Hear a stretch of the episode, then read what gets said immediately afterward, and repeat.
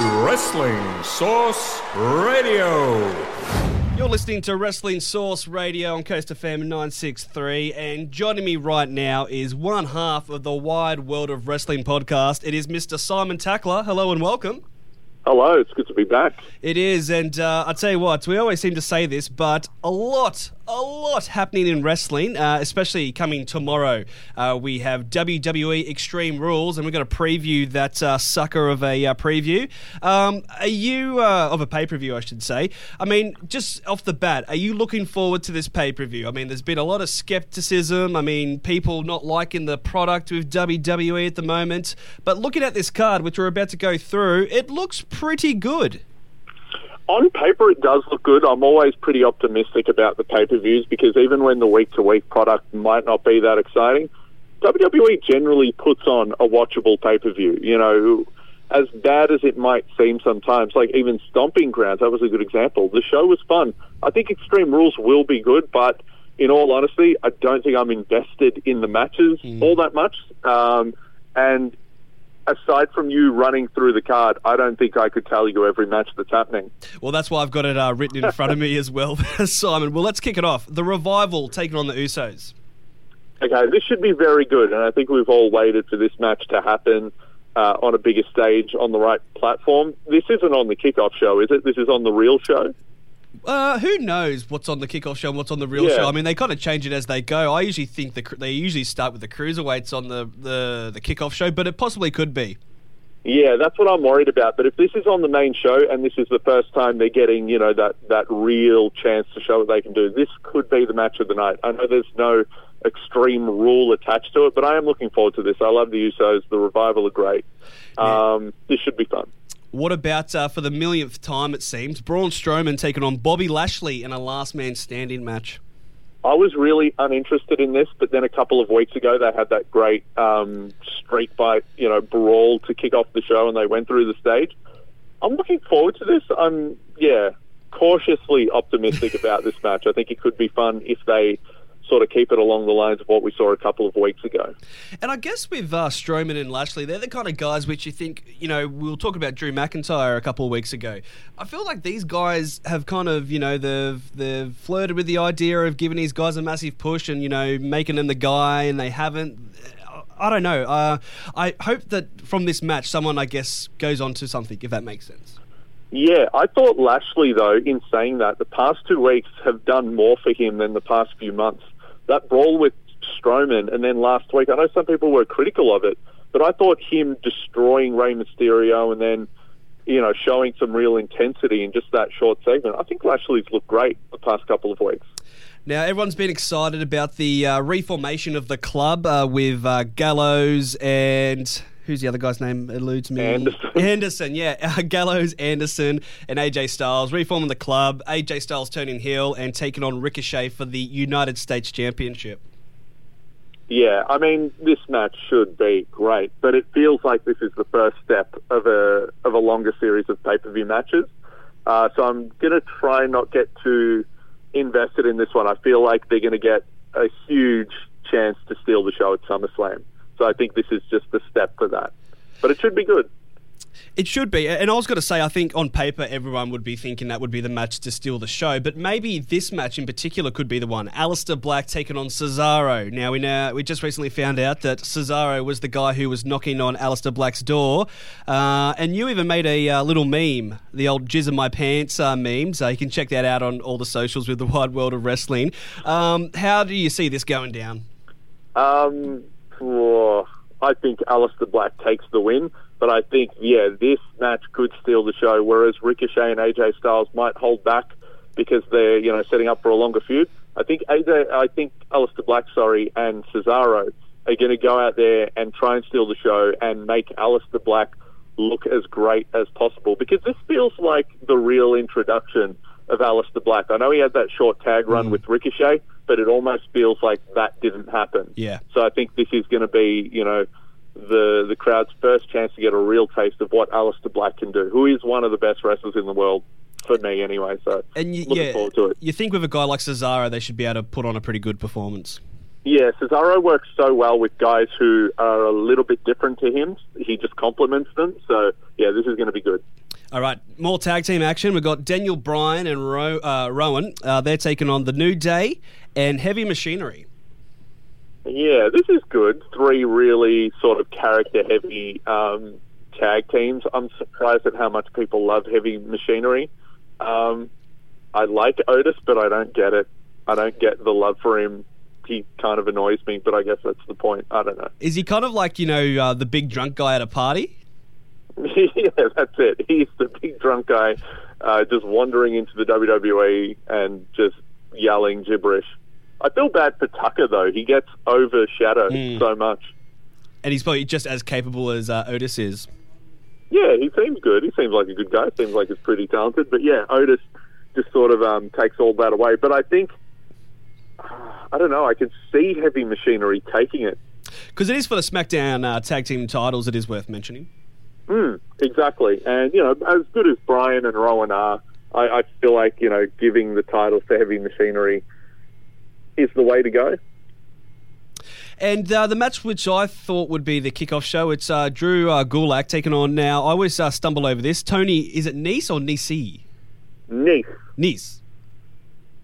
Tony Nice. Yeah. And Uh, do you-. Now, it's I, I'm not trying to diminish the cruiserweight division. I mean, because 205, they've been putting on the best shows probably for the past month and a bit in terms of quality matches.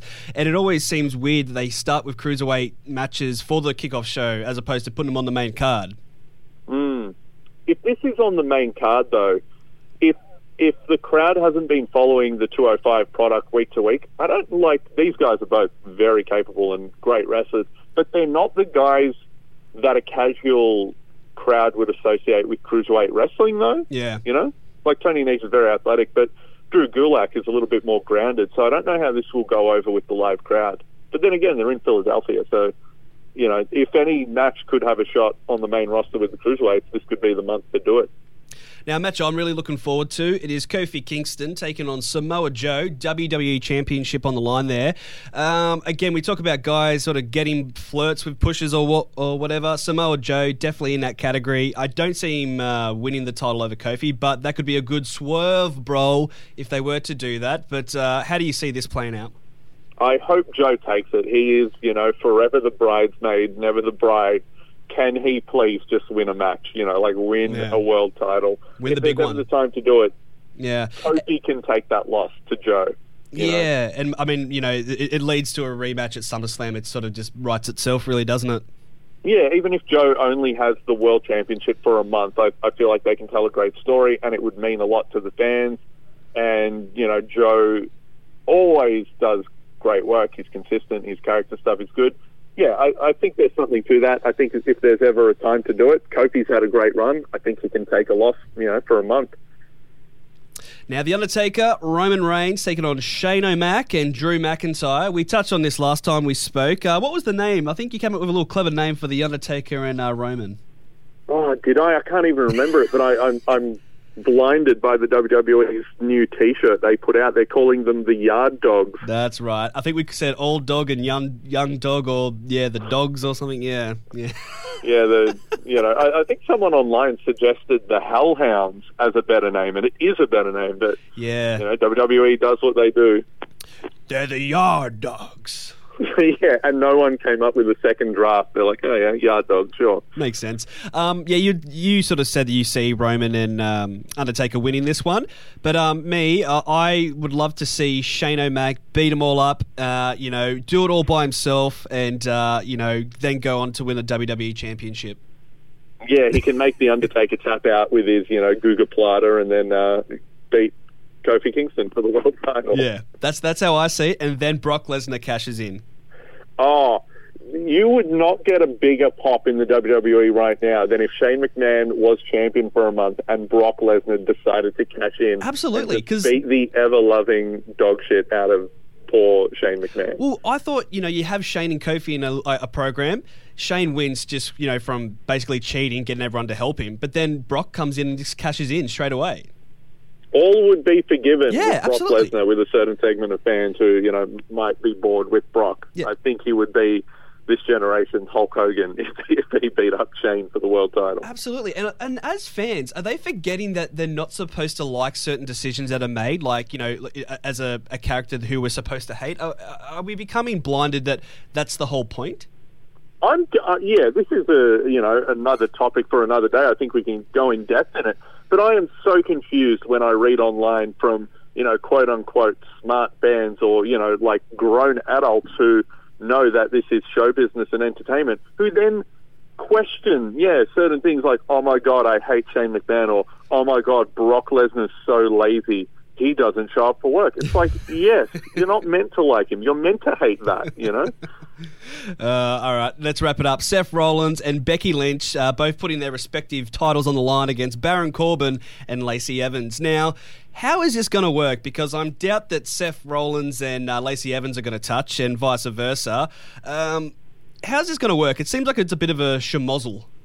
Yeah, I, oh, here's my prediction. Becky Lynch makes Baron Corbin tap out to the disarm her, and that is the end of the Baron Corbin experiment for the foreseeable future. Uh, well, I disagree. I'd like to see this go all the way to SummerSlam inside a Hell in a Cell. What do you reckon? Baron Corbin versus Becky Lynch, Hell in a Cell. Let's do it. yeah, I think if anything, I uh, I'm gonna throw a bit of a, a Lacey Evans kisses um, Seth Rollins. I mean, not that there's going to be a romantic angle that comes from it, but uh, more to distract Becky. Maybe you know, like she tries to flirt with him or, or something like that. But. Oh, okay. I could see that happening to enrage Becky yeah. and get the uh, psychological advantage. Only in pro wrestling can you forcibly kiss someone and that's like you know a tactical move. Yeah. Don't do that in any other walk of life. I mean, I try it with my wife all the time, but she just pushes me away and gives me a slap. So um, yeah, but uh, absolutely. The old the old kiss the manager on the apron move. That's what you're going for. yeah. All right. I'm, I'm looking forward to this. I'm actually contemplating renewing my WWE um, uh, network uh, subscribership because it seems to cancel every time I've uh, in the minus with my bank account. Because this does look like a good card. I think it's it is worth uh, um, a check out if you're uh, on the fence about it. Go check it out. Uh, you're going to be watching at home, Simon. Yeah, absolutely. I'll be watching it live. Wide World of Wrestling podcast. What do you guys got coming up this week? Uh, yeah, definitely check it out. Our latest episode was potentially Lo- Loverboy Lockie Hendricks' last ever interview. Uh, you know, on the independent scene, he's been saying that very soon he's going off to work for Uncle Paul over in the US. So we were lucky enough to sit down with him for 15 minutes. Uh, check that episode out. He's one of Australia's biggest pro wrestling stars, and yeah, it's a fun episode. Simon Tackler, one half of the Wide World of Wrestling podcast. I love chatting to you and breaking down wrestling. Uh, I think we're uh, onto something there with the uh, Shane McMahon WWE Championship and Brock Lesnar cash in. We should dissect that next uh, next week if we have time. But um, always a pleasure to have a chat to you, mate. Yeah, it was awesome. Chat to you next time. Wrestling Source Radio.